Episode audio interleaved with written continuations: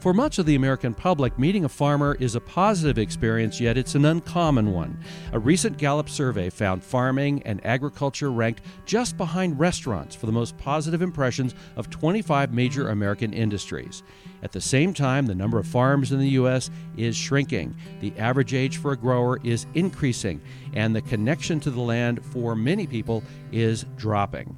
Less direct knowledge can lead to misunderstandings, and considering the complexity of agriculture today, understanding where our food comes from and how it's grown is more of a necessity now than ever before. We're about to visit with someone on a passionate quest to bridge the gap between grower and consumer. Shay Myers, who works with many family members at Owyhee Produce.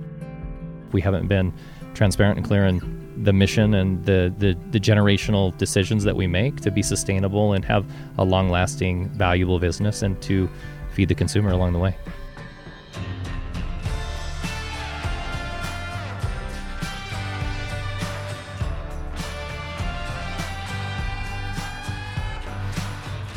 Welcome to Redox Grows, an in depth look at key issues affecting agriculture and the people that make it all happen. I'm your host, Jim Morris, with Redox Bionutrients in Burley, Idaho.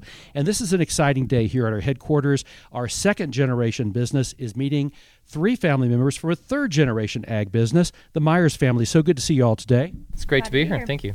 Shay Myers is the CEO of Owyhee Produce, which grows, packs, and ships onions, asparagus, watermelons, and sweet corn.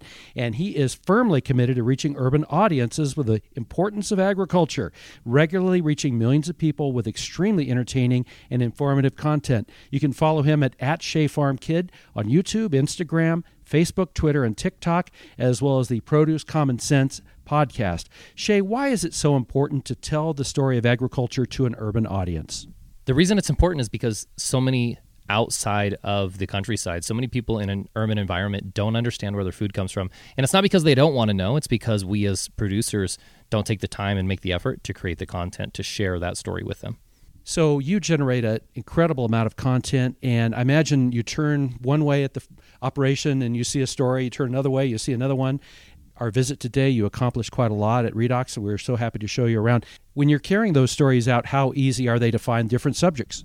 Yeah, I guess that depends. Sometimes it's really easy, sometimes it's really hard. It depends on the day, but uh, you just have to realize that the simple things that you do as a producer are not simple things to other people. They don't see it, they don't do it and so you just share what you're doing and document your day. There's always those that are a little bit more viral than others, but the truth of the matter is you never know which ones are going to be viral. Probably the most viewed video that I have is talking about how we store onions for eight or nine months at a time and why that's necessary and why it's important and how it's part of what we do. Uh, but I never knew that that was going to happen with that video. I simply created it, and uh, the algorithm took care of the rest.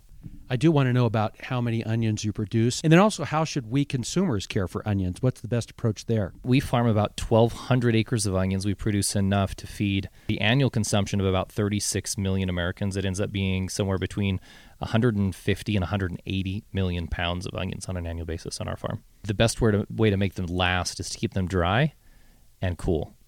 Uh, lots of times people want to put them in the refrigerator. That's probably a mistake most of the time because it's nice and humid in there. So dry and as cool as you can get, but they don't need to be refrigerated.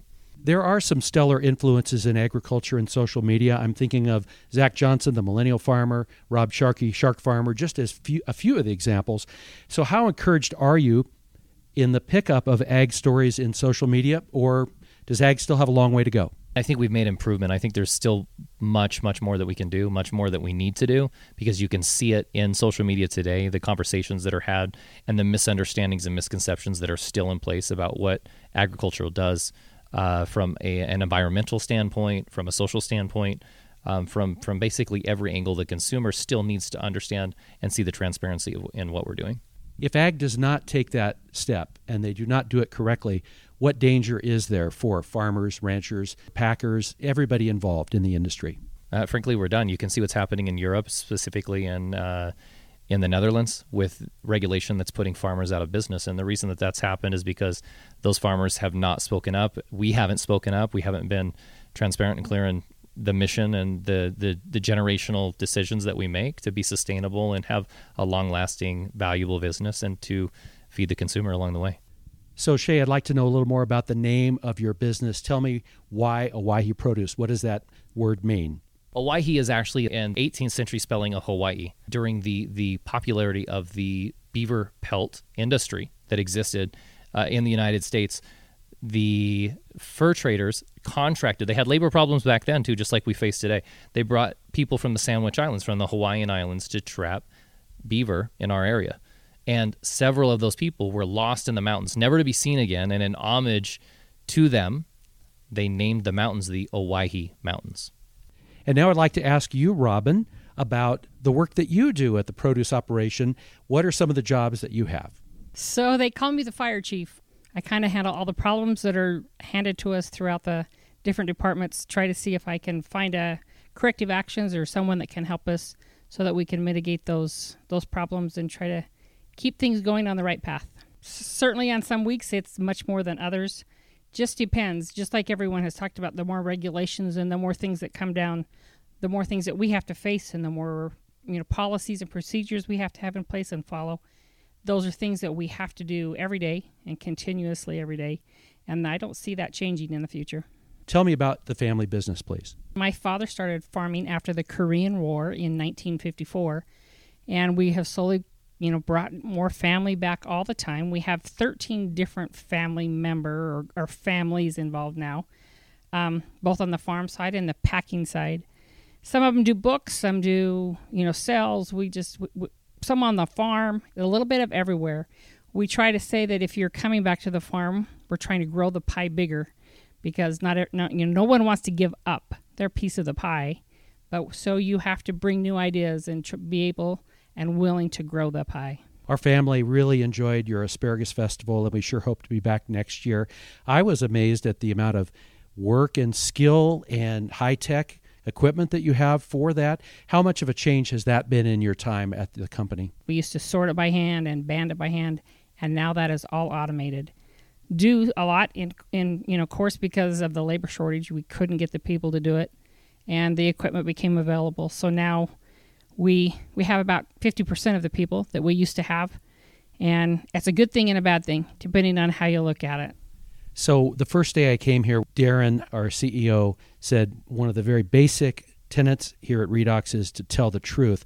Do you have a basic tenet or words that you go by as a company? We do. Our mission statement is we will do by what we say or by handshake. We, we will do what we say. So we follow through whether there's a signed contract or word of mouth or a handshake, we're going to do what we say we're going to do because that's what business is all about is building relationships so that people rely on you and you rely on them.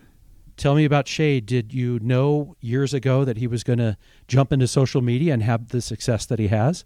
I knew he was always going to farm. He he spent a lot of time with his grandfather out on the farm, setting siphon tubes and working on the farm. He didn't get into social media until later. And every once in a while, um, his grandmother will tell him he needs to come down off his high horse and, and remember who he is because um, he's just one of us. But he has done a great thing with social media, letting people farming 101. It, it's it's a good thing for people to learn what really is happening on the farm and how that food really gets to your plate. It's not as easy as what most people think. And getting that message out is vital, and he does such a great job with it. Tell me about your visit today at Redox and your thoughts. It's been a great visit. I have learned a lot. Uh, there is a lot more to learn. It sounds very exciting. I'm, I'm really excited to see what is out there and maybe what they can offer to us or to other farmers. Farmers gamble a lot, and so maybe this is something that can mitigate some of that, and we can look at it and see if there's some opportunities there because I think there could be. And now I want to talk with Bailey Myers for a moment. Bailey, you've been very busy today. What are some of your jobs as you help Shay out? Yeah, so I originally came back to the farm with an agritourism degree. And since then, I've kind of stepped into the role of doing social media, getting the content, helping behind the scenes, getting the things that Shay needs in order to have the content to educate um, both Shay and I are really passionate about telling the farmer's story. If we don't tell it, someone else will tell it for us, and it's probably not going to be the most accurate or positive light on a farmer. So we've kind of taken the job of advocating for ag. And I think you have a personality similar to mine in this respect. I saw you today running around making sure you got all the shots you need to get, and I was very, very impressed with that. How much of a perfectionist are you, Bailey? I would say that I used to be a extreme perfectionist, but with the job, you kind of learn that you don't always get the perfect shot. You just have to make the shots work for you. There's not a way to really train everyone that's going to be in a video or have the crops look perfect, and it's our job to show consumers and buyers and everyone who doesn't see this in a daily life that ag isn't always pretty and it's not perfect all the time. Letting them see the imperfections has been a hard thing for me to learn, but I think it's something that needs to be passed on to the consumer side. Showing the real 24 7 out there on the farms is really critical, so I commend you for that. Tell me about agritourism. This is an area that is expanding. Do you think it will expand more? It may not be necessarily for every farm or ranch, but those that do it seem to have success and get a lot of joy out of it too. Agritourism is a new up and coming thing. When I started going to school, um, after high school, I took a year off and was able to serve in the capacity of what's called a state officer for Oregon FFA. And I had the opportunity to go teach at schools where they had ag programs. And even going to schools that were just across the state from where we live, I learned that people don't understand agriculture if it's not around them. Even if they're in ag, it's so different and diverse everywhere you go. So, agritourism to me was a great way to educate, but in a memorable way. So, you kind of talked about the Asparagus Festival, something where you can take such a simple item and make it a celebration and something that brings people together. They keep that memory, but they also maintain that educational piece of it. And if if more farmers could get behind agritourism, it would really help bridge that gap between consumers and producers and helping them build a bond of trust. Where do you see yourself 10, 20 years from now? I definitely hope to be on the farm, probably with more agritourism events and really getting behind the educational piece, whether it's through social media or maybe there's a whole new avenue by then. But if we don't continue to advocate, there's not a lot of things that are going to continue on a farm. So advocating for ag will still be something in my future and definitely on the farm. You may not get wealthy when you farm, but what benefits do you see out of this lifestyle? It's definitely true. There's a, a lot of downsides that people see when they look at agriculture. It's not a nine to five job. You don't get the the vacation days and the mental breaks like you would hope to have in a in a normal office job. But you get experience that you can only gain in the lifestyle of an agriculturalist. You get the flexibility of having a busy time of year and a slower time of year you get to see the reward of planting something and watching it go all the way to the grocery store where people can send you pictures of what you have grown and accomplished. And it's a unique sense of satisfaction when you get the chance to see that. And it's definitely a family oriented industry. They have to have the backup plan, they have to have people who are there to support them. When you need that harvest time push, you need people that you can call. And if you have family around or even friends, it kind of builds this very tight knit where you know that your your neighbors might be a, a competitor, but if push comes to shove, they're willing to come and help you, and that's something that doesn't always happen in other industries. And I have to ask you one Shay story. Did you know he was going to hop into social media and be as successful as he is? Was there anything early on, or was this a big surprise for you? Shay's always been someone who likes to talk, whether it's about business or really anything. I make fun of him all the time. We can never have a very quiet moment. He's either on the phone working or he wants to talk. So having him be on social media didn't really surprise me, but I think finding out that there was such a need for someone to advocate for agriculture really shocked me and that Shay was so passionate about it, it really just fell into place and he became successful with a lot of work but enjoying telling the story along the way. And Shay, I want to ask you just a couple of final questions. You're bilingual, so how important is that in the work that you do, and how much do you appreciate your workforce? Being bilingual is critical. I think uh, with language comes cultural understanding, and, and understanding someone's culture means that you can appreciate them and their family and their efforts more. And so that's critical, uh, both for, for me to relate to our employees and our team members, and vice versa. Uh, we can talk and converse and understand each other in a way that is impossible without um, having the ability to converse with them.